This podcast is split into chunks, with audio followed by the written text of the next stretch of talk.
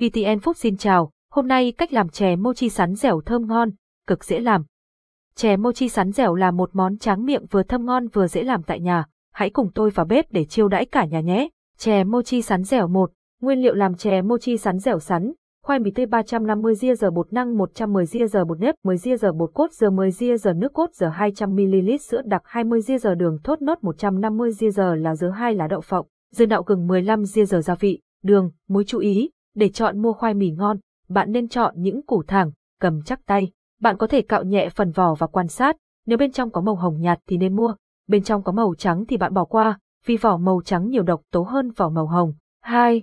Cách làm chè mochi sắn dẻo bước 1, sơ chế nguyên liệu gọt bỏ vào khoai mì sau đó rửa sạch 2 đến 3 lần, sau đó cắt hình vuông nhỏ, ngâm khoai mì trong nước muối loãng ít nhất 3 tiếng để loại bỏ độc tố, sau đó để ráo, hấp khoai mì khoảng 20 phút, rửa sạch lá dứa và gừng, Bước 2, làm viên mochi sắn cho 150 ria giờ khoai mì đã hấp vào tô, tán nhuyễn, thêm 50 ria giờ bột khoai mì, 10 ria giờ bột nếp, 10 ria giờ bột cốt dừa vào trộn đều, tiếp tục cho từ từ 50ml nước sôi vào, trộn đều vào nhà bột cho đến khi mịn, không dính tay, tạo thành những viên mochi nhỏ. Bước 3, nấu chèm mochi sắn dẻo bắc nồi lên bếp, cho 1 lít nước, 150-200 ria giờ đường thốt nốt, 2 g giờ muối, gừng và lá dứa vào, nấu cho đến khi đường tan hết, thêm 200 ria giờ khoai mì vào nồi, đun với lửa nhỏ khoảng 10 phút cho đến khi khoai mì chín.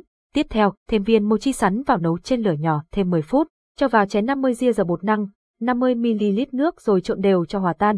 Khi các viên mochi đã chín và nổi đều trên bề mặt, vớt lá dứa ra, cho từ từ bột năng vào và khuấy đều. Nấu khoảng 2 đến 3 phút nữa cho đến khi hỗn hợp trong và sánh lại thì tắt bếp. Bước 4, làm nước cốt dừa cho vào nồi 200ml nước cốt dừa, 20 ria giờ đường, 20 ria giờ sữa đặc, 1 g giờ muối và 200ml nước nấu ở lửa nhỏ, vừa nấu vừa khuấy đều, cho vào chén 5 g giờ bột năng và 20ml nước, khuấy đều cho tan.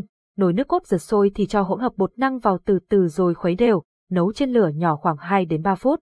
Bước 5, thành phẩm cho chè ra chén, dưới phần nước cốt dừa lên trên, rắc thêm đậu phộng rang và dừa sợi để tăng hương vị, thưởng thức cùng cả gia đình. 3. Thưởng thức khi thưởng thức, bạn sẽ cảm nhận được vị ngọt của đường thốt nốt hòa quyện với vị béo của nước cốt dừa. Đây chắc chắn sẽ là món tráng miệng mà cả nhà ai cũng thích đấy. Chỉ với vài bước đơn giản là bạn đã có ngay món chè mochi sắn dẻo thơm ngon, dẻo mịn cho cả nhà rồi. Còn chân chờ gì nữa mà không vào bếp trổ tài ngay thôi nào. Cảm ơn và hẹn gặp lại.